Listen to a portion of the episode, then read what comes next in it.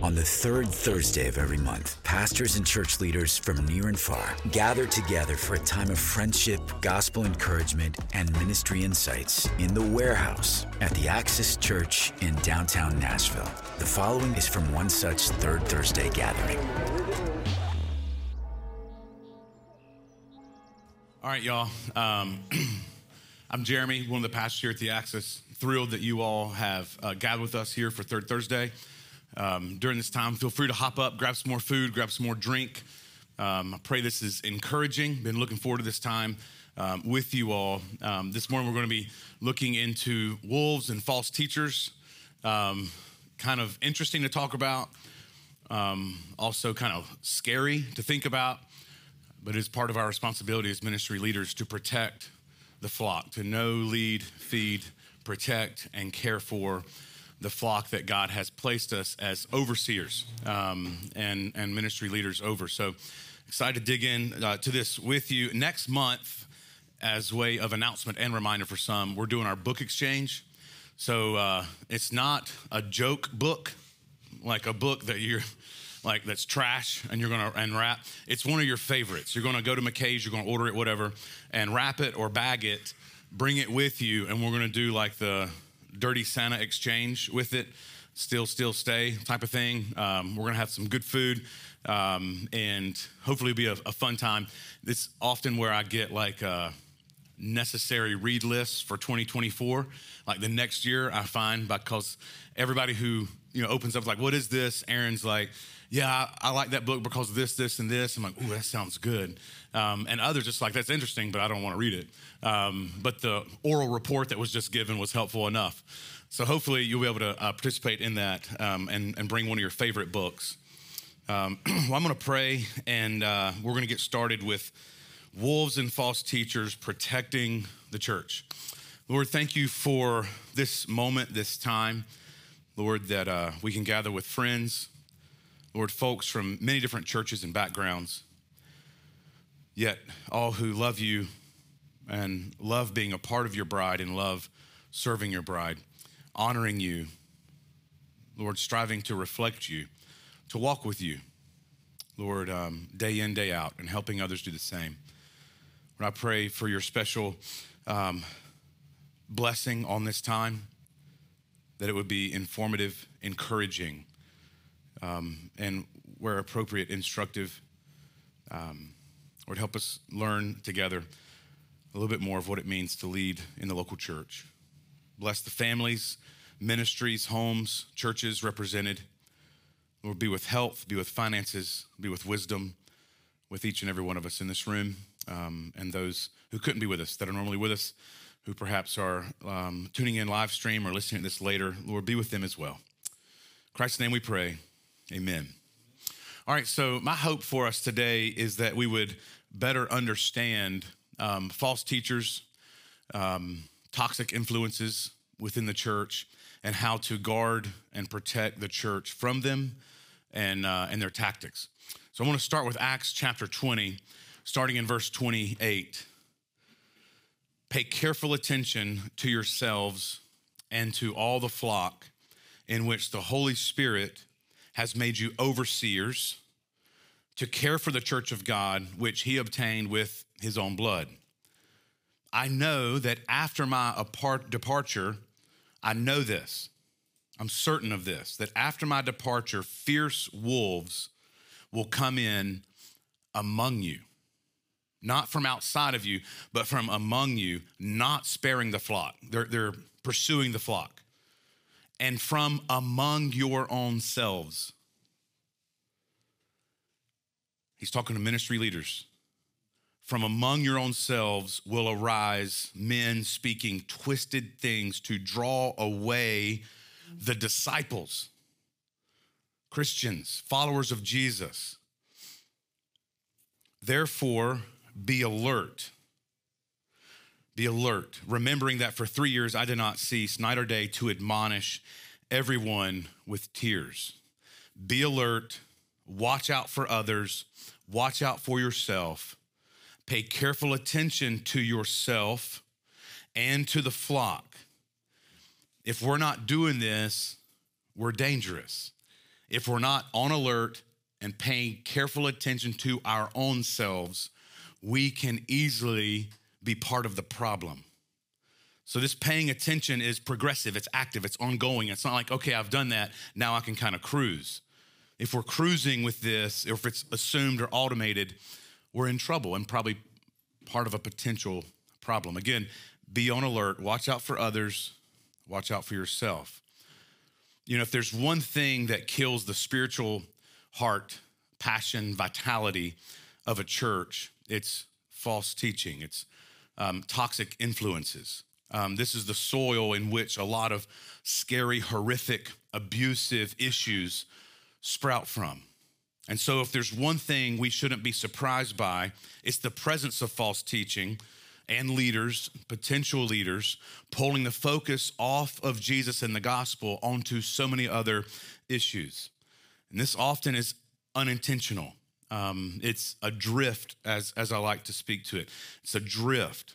You know, Paul told the elders at Ephesus to expect that folks from their own number would rise up and distort the truth.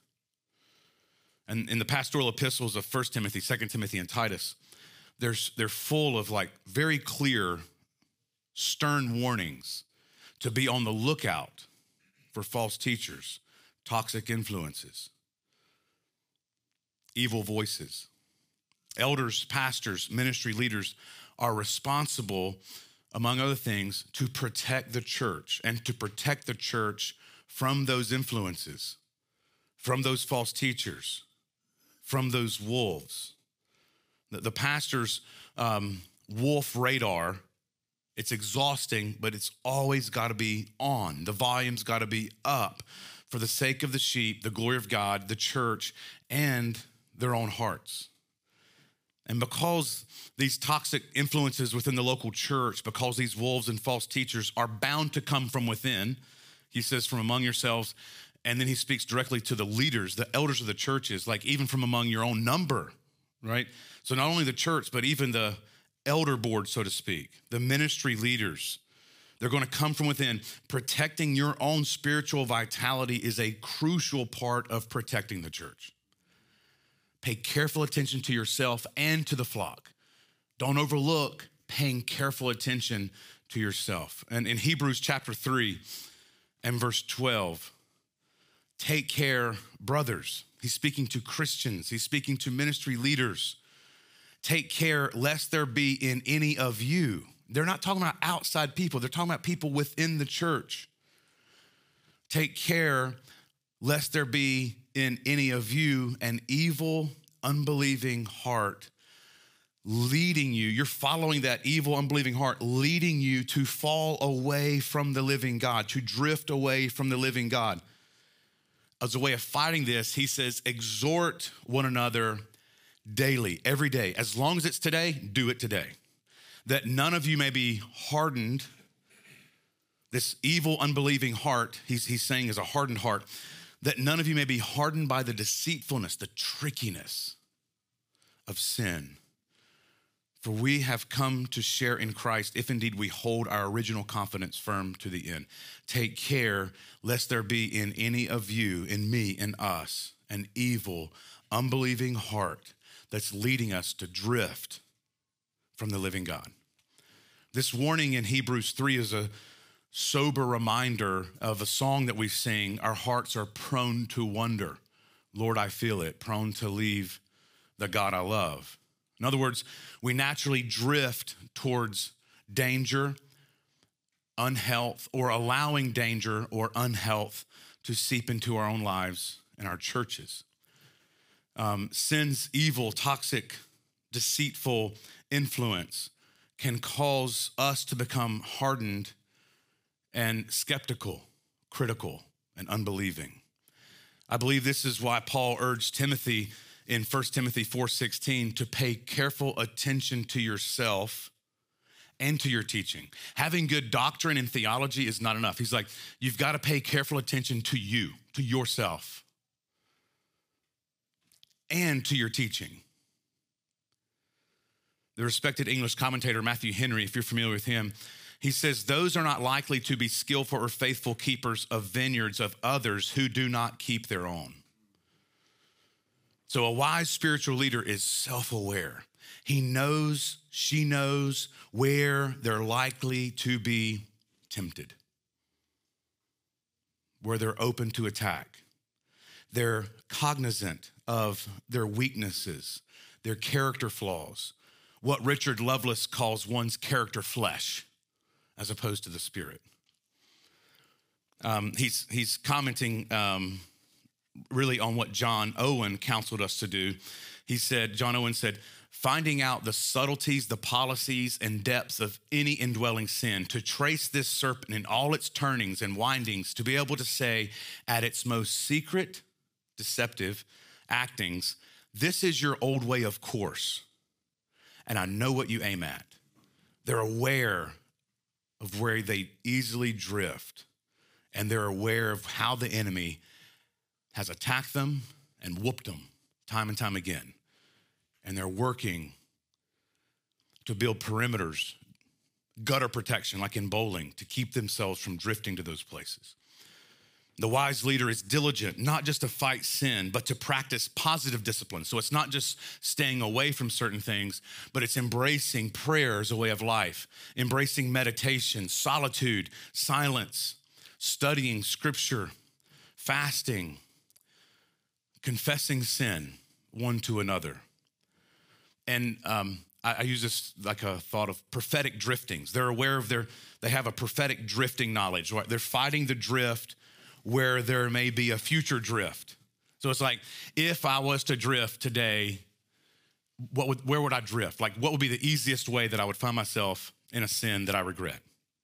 In a sin that's easy to cover up? Where, where would I easily drift? And then, so in other words, you plan your failure and reverse engineer your failure, reverse engineer your driftings so that you never get there. Prophetic driftings. Also, the positive discipline of repentance turning to Jesus to find what you thought could be found elsewhere, practicing the positive disciplines of things like kindness, intentionally stepping into places where you have to serve and it costs you something. Um, these all work in us, sort of like turning our heart toward the Lord. And if our heart is a radio station, it's like tuning our heart to his frequency to where we understand who he is, what he wants from us.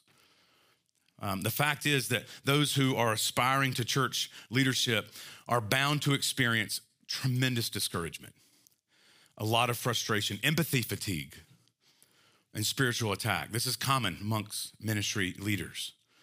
The well known Puritan pastor, uh, Richard Baxter, he wrote this The tempter will make his first and sharpest attack on you. Speaking of ministry leaders, he has long practiced fighting, neither against great nor small comparatively, but against the shepherds that he might scatter the flock. Take heed then, for the enemy has a special eye on you.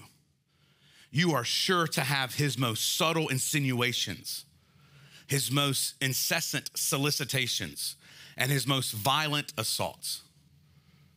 He's coming for those who are responsible to protect the church. He hates the mission of God. Satan hates the mission of God. He's out to destroy you, your family, your platform, your influence, your reputation, your ministry, your church. And if he can make you the instrument of your own ruin, the destruction is even greater. So, practically, how can we guard and protect not merely the flock, but as a way of protecting the flock, how can we protect our own hearts? I have three ways that we can protect our own hearts, three tested strategies of how we can guard our own hearts so that we're not overwhelmed by an evil and deceitful, unbelieving heart.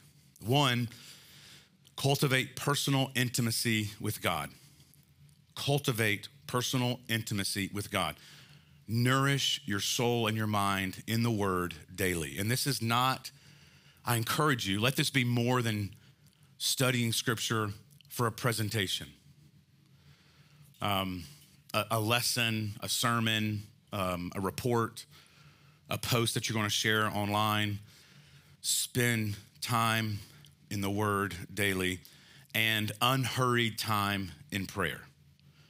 I encourage you to plan certain moments of prayer throughout your day and then work it into a conversation to where when you, your reflex, when something frustrating happens, your reflex is to pray. Stress, here's how I pray about this. Somebody aggravates me about how they drive in traffic, turn that into prayer. Um, like everything, like you're living in this constant, when, when your day from beginning to end, it's almost like a somewhat interrupted but constant line of prayer. It's like an open, you're always on speakerphone. The phone's always on and it's always on speakerphone and it's overhearing everything that's going on. That's how we're to live our life in regards to prayer. He's always available, always listening, always speaking if we'd enter into those moments. Set aside days on your calendar for solitude, for planned, uninterrupted silence, personal renewal, reflection, and thinking. Practice spiritual disciplines that keep your soul refreshed with a sense of awe, of love for the glory of God. Perhaps the greatest temptation of, of ministry leadership is that we overplay doing at the expense of ignoring being. And so, sure, good leaders get stuff done, but effective ministry, true, lasting, effective ministry, is always an overflow of a heart that is just aflame, or as we would say in the 80s, on fire for God. It's just hot for God. And so, ministry leaders, let's focus more on growing our intimacy with God than growing our church's attendance or budget or number of small groups multiplying. Let's invest there. That is a primary way that we can protect the flock of God is protect our own hearts. And that's the easy, one of the easiest things to fake. But, and I believe this is true, your sin will find you out. My sin will find me out. That's why it's so important to bring light to that so that we can disclose that as a preventatively so that it doesn't come out later in a news article, right? So, how to guard your own heart, cultivate personal intimacy with God. Two, mortify sin. This isn't fun to talk about. It's not sexy to talk about this. Um, but mortify sin resolutely, relentlessly. John Owen wrote, um, and he was reflecting on Romans chapter 8 since it is our duty to mortify sin, we must be at work. He that is appointed to kill an enemy, if he leave striking before the other ceases living, does but half his work. Continue to mortify your sin. Continue to mortify your sin. Pride manifests itself in careless, apathetic disposition towards sin. But humility brings with it a certain watchfulness. And I love what Richard Lovelace said. He said, A humble saint is so suspicious and skeptical, okay, of nothing in the world as he is his own heart. A humble saint is so suspicious of nothing in the world as he is of his own heart. Is this true for you? Let's work to where this is true for us. The greatest mission field in the world is my heart.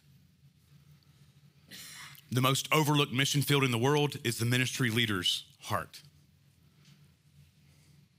Remember Paul's warning in 1 Corinthians chapter 10 and verse 12. Therefore, let anyone who thinks that he stands take heed lest he fall. Many of you probably have heard about Scott Sauls um, having to resign, right? Um, from Christ Pres. And um, I, I, was reading this article. Bob Spintana, a friend of mine, wrote about it, and he posted it. And I saw some comments. And it's so easy to shoot wounded. Christian churches really good at doing such a horrible thing as that. Um, but I just wrote in there, just take heed lest we fall. Like, this is another example that we can learn from that we can be just like this. Um, no matter how much progress you make in sanctification, you're always vulnerable. You're always vulnerable. For practical help in putting sin to death, if you haven't read The Mortification of Sin by John Owen, Um, it's a really good book. Look for the abridged, updated. uh, the language can get clunky. Um, let me read 1 Corinthians 10, starting in verse 1. For I do not want you to be unaware, brothers. So Paul's writing to the ministry leaders of the church. For I do not want you to be unaware, brothers, that our fathers were all under the cloud and all passed through the sea, and all were baptized into Moses in the cloud and in the sea, and all ate the spiritual, same spiritual food, all drank the same spiritual drink. For they drank from the spiritual rock, Christ, that followed them, and the rock was Christ. That's why it's capitalized. Nevertheless, with most of them, God was not pleased, for they were overthrown in the wilderness because of their rebellion, their pride, their sin. Now, these things took place as examples for us. And there's modern day examples of this too. I just spoke of one. Now, these things took place as examples for us that we might not desire evil as they did, that we might learn from other people's mistakes.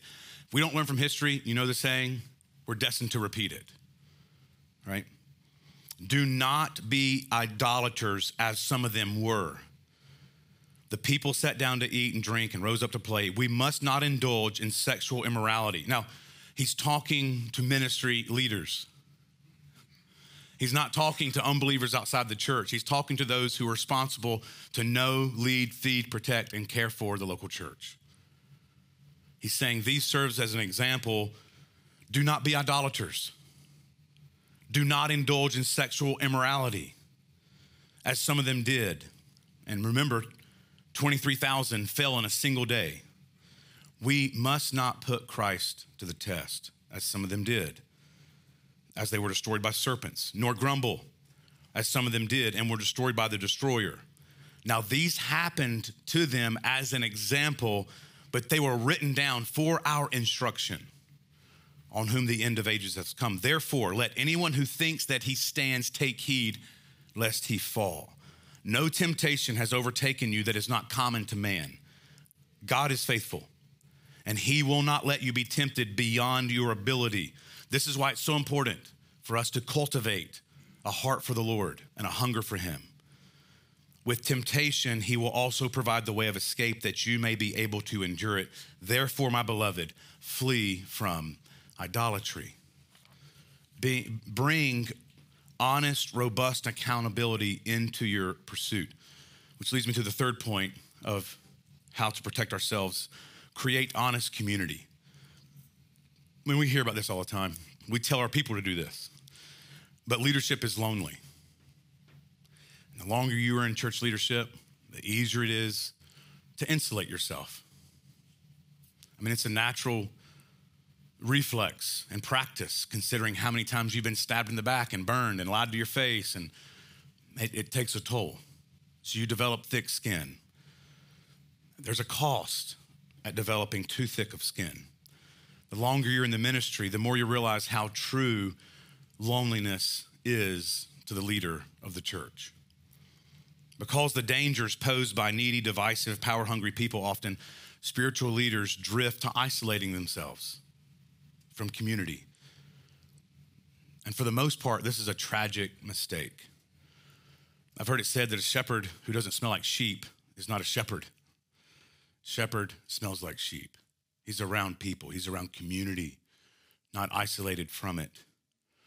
It's easy to focus on shepherding the flock while forgetting that we too are a sheep ourselves, a part of God's flock. And so we're to do all that's required of the average Christian in the New Testament, but more, not less. None of us can see our own faces. We need people around us who know us well, who we trust, and who we believe can be honest with us about the truth about ourselves. We need community who can encourage us in the gospel to help us see our own sin and unbelief, pride, and idolatry. You need friends around you who know you well enough to graciously call you out on certain responses that aren't normal for you. But because you've invested time in that relationship, they know what normal is, so they can compare it and be like, something's off. But if you're not known and they don't know a normal, like you're you're not going to have the benefit of the one another's in the New Testament. You need to spend time enough for others to know you and predict you and care for you. Creating this kind of community is difficult, especially for ministry leaders, because you can't just trust everybody, but it's still critical. Because if you don't have it, you're isolated and even more vulnerable to spiritual attack. So I encourage you, don't make excuses for why you're not pursuing community. Pursue this, figure it out, do what you have to do, because I know it's, you got to get creative with it. Particularly as the larger your ministry gets, the more complicated it is to find that accountability, community, and family feel with people. And most, most pastors who have fallen, many who we could list off that we know from the 80s until today, let alone throughout church history, a common theme is an, is an absence. If you look across the board, whether it be disqualification or suicide, a common theme is a lack of true accountability, a lack of deep friendship, and a lack of authentic community around that person. I would encourage you to like think through common variables of those that we know that we could list off that have taken themselves out of ministry or life. What's common threads with those folks? Think about that sometime. And that's where you're going to drift. And then begin to reverse engineer that so that you could put guardrails, traffic cones, traffic lights, warning signs that are going to keep you from going down the same path. I don't want this for me, I don't want this for you. So maybe practice that. Think through some commonalities that you can know. But as I've studied it, I know there's another, there's a long list of, of things that I've found that are common for folks who have taken themselves out of life or ministry, who were in ministry. Some of those is true accountability, deep friendship, and authentic community. Now, next, I want us to consider how to protect the flock in regards to doctrine, guarding and sound doctrine. The word that's translated sound doctrine in the New Testament is the Greek, Greek word hugionos, which literally means healthy. Sound doctrine is healthy doctrine. If it's not sound doctrine, it's unhealthy doctrine. The word is translate when it's translated sound, it has the connotation of the soundness of like a ship's hull. It's solid, there's no leaks, it's secure, it's safe and dependable. These linguistic connections help us get a sense of the subtle destructiveness of false teaching. False teaching is like a crack in a hole. False teaching is like a, a cancerous tumor that attacks an otherwise healthy body. It starts out barely, un, uh, barely noticeable, but then it begins to grow over time, begins to become discomforting, diagnosed as a disease. It slowly brings about death. False teaching is like that small leak, that small tumor left untreated will kill the body and sink the ship. And it's often easy to spot the most grievous, like over the top examples of false teaching. Those are easy, but they're rare and they're typically easy to deal with because they're so over the top. But the subtle things, um, Martyn Lloyd-Jones, my, my favorite preacher, he observed this. He said, The most dangerous person of all is the one who does not emphasize the right things. In other words, he's spending all the time talking about what's wrong instead of emphasizing the right things. I believe this is why Paul charged the elders in Ephesus, as we've read, to keep watch over yourselves and be on the alert. The Greek word used here has a sense of that constant, ongoing vigilance, persisting in this. So, elders, pastors, ministry leaders, they're the first of all to keep watch over their own souls, make sure they're rooted in sound doctrine. And then they guard the church by aggressively and swiftly confronting false teachers, refuting, as Titus 1 9 says, refuting those who contradict it refuting those primarily who are among their own number. It's, it's amazing how many pastors and ministry leaders speak about pastors and ministry leaders outside their church, outside their context, outside their even their influence. And they're overlooking what's going on where they're actually responsible. It's easy to have opinions about folks in Texas and California and New York and North Carolina or wherever where we think, oh, it's false teaching, that's false teaching, and we, we can make platforms out of this, while also at the same time overlooking where we're truly to be responsible among our own selves and our own flock. Dealing with false teachers, it requires that we have a deep sense of wisdom and a keen sense of spiritual discernment. So take note to pray for this daily. Pray for deep wisdom and a keen sense of spiritual discernment. It's one of the few things in Scripture that we're told if you ask for it, you get it, no matter what. James tells us, you ask for wisdom, done. Pray for that. Pray for that daily. We must know when we're dealing with a savage wolf and when we're merely facing an opponent who just needs to be, as 2 Timothy 2 talks about, gently instructed in the hope that God will grant repentance, leading to a knowledge of the truth. So, is there a gentle response here, or is there a slaying of this wolf? It takes discernment. And what I've seen in, in my life through the churches where I've served, it's like they destroy the one who needs the gentle response, and they're real gracious and tender with the wolf. Because, this is just my opinion, the wolf has a lot of influence. And if they send that person away, it's going to take 15% of the church.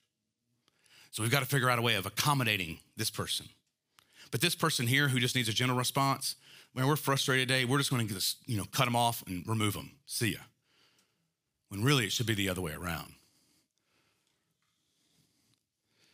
Elders must be able to discern the difference between properly refuting false teaching and being drawn into foolish, stupid arguments that are unprofitable and useless. And there are plenty of warnings in the New Testament about ministry leaders getting caught up in ridiculous babble and controversies about genealogies and so forth, Cons- theological conspiracies. According to 2 Timothy 2 and Titus 3, these aren't worth taking bullets for. Stand up for them, suffer some paper cuts, but they're not worth bullets. So I want to give you a real practical example. My brother, who's a pastor, um, he um, he asked me how to respond to this text message. Um, he said, "How would you respond from from, from this?" Uh, it's from a member of my church.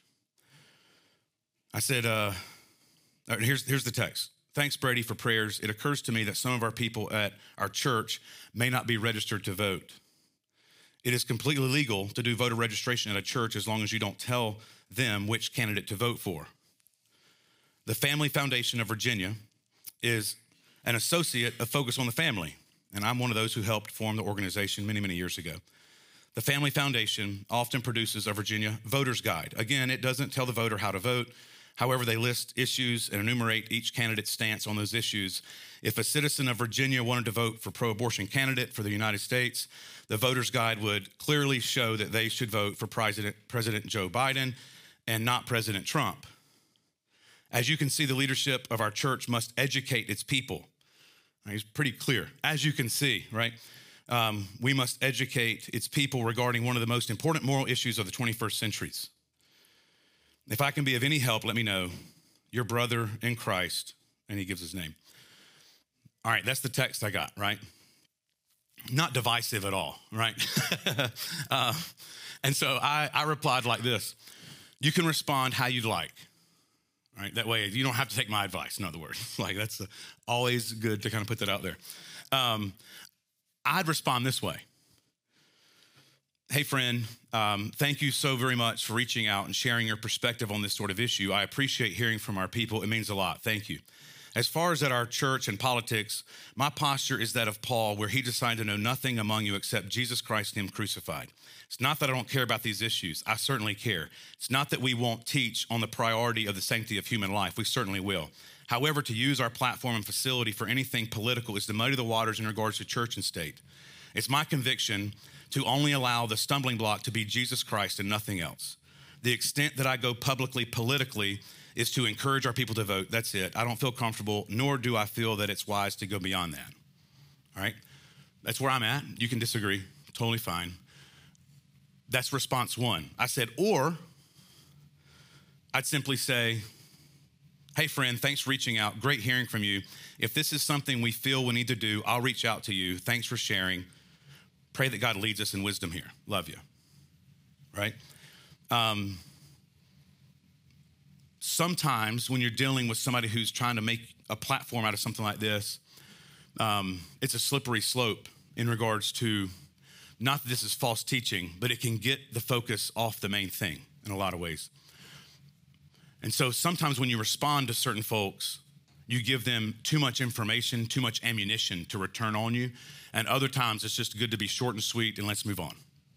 Um, but again, that sort of stuff takes wisdom. You got to play this thing out. Like, if we do this, how's this play out? If I respond, how, how's this going to be taken, received?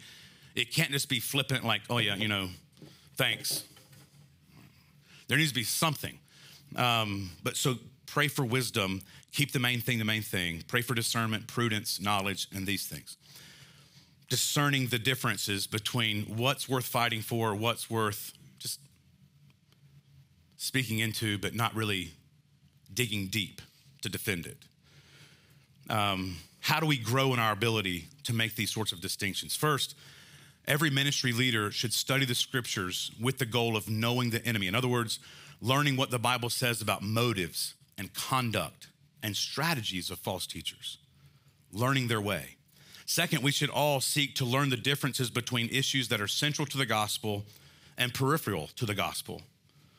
Here at the Axis, we often use the metaphors of close handed, open handed issues to differentiate between the two. We will not budge on these things. These things we have opinions about, but half of them are probably wrong.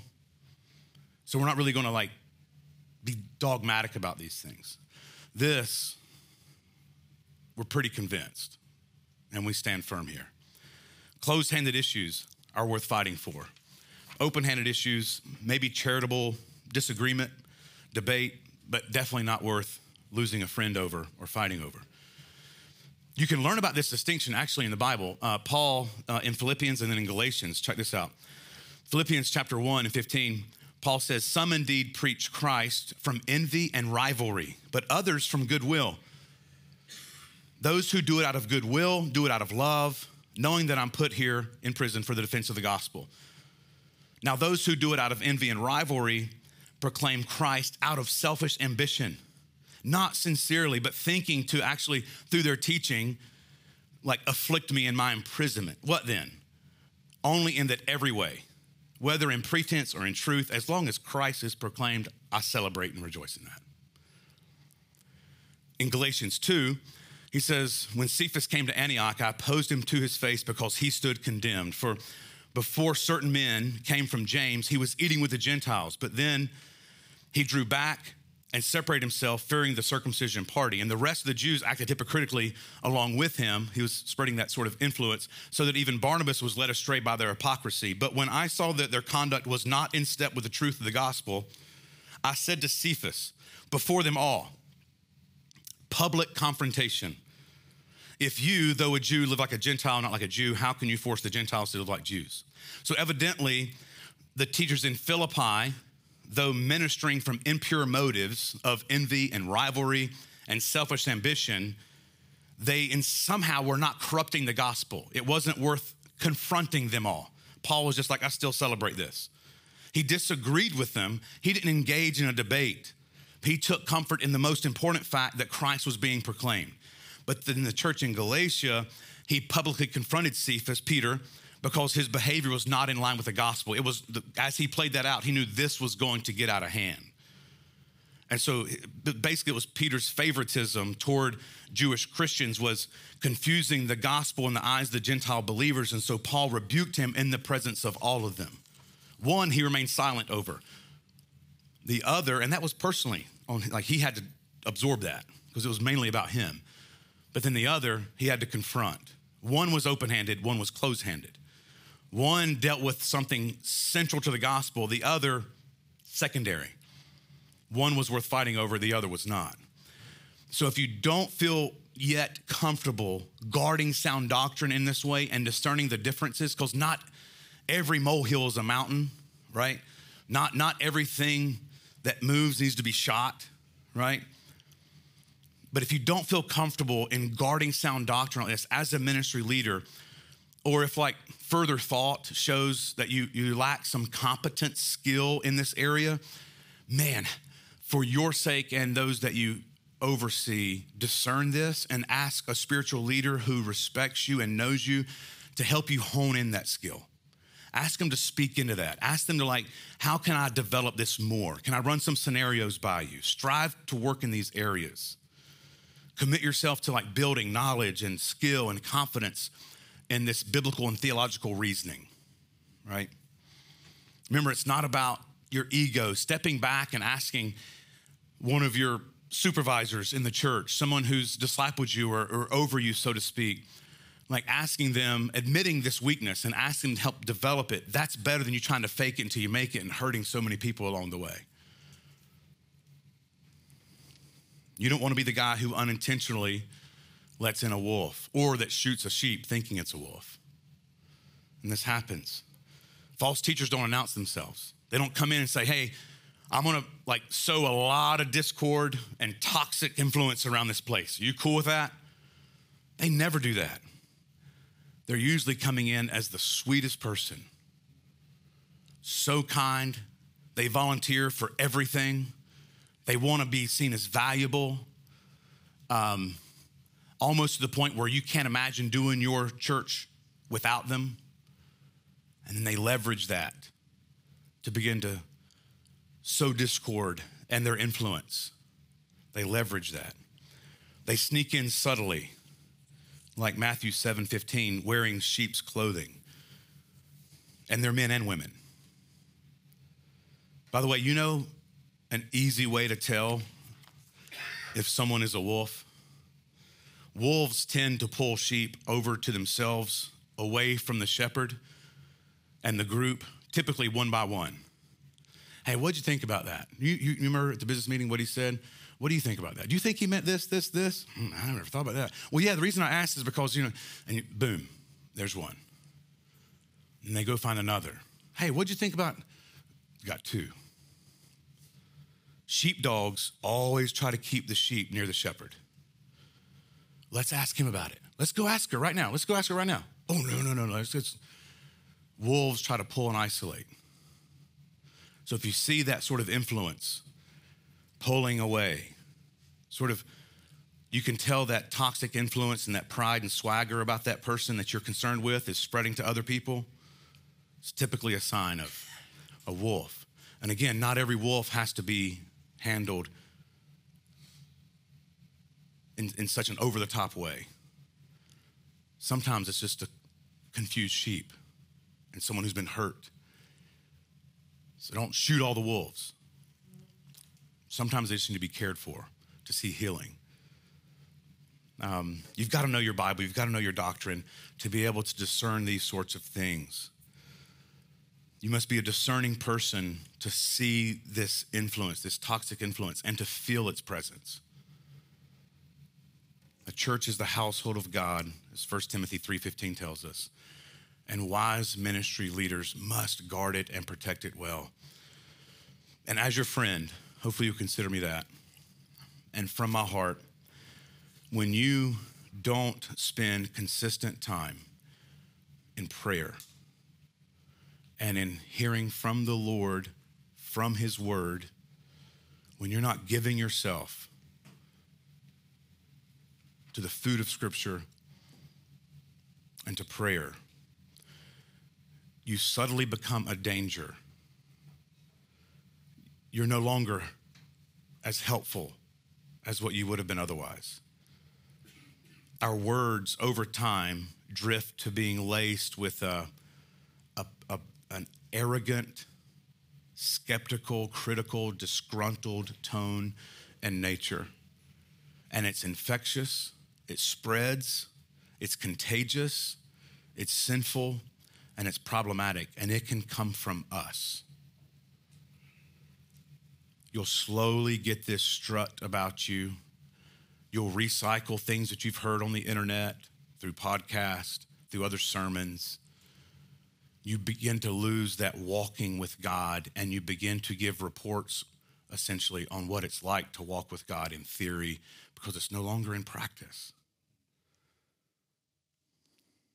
You've got to be men and women of the word more than just for a sermon or presentation. Your family needs this. Your own mental health and spiritual health needs this. Your church needs this.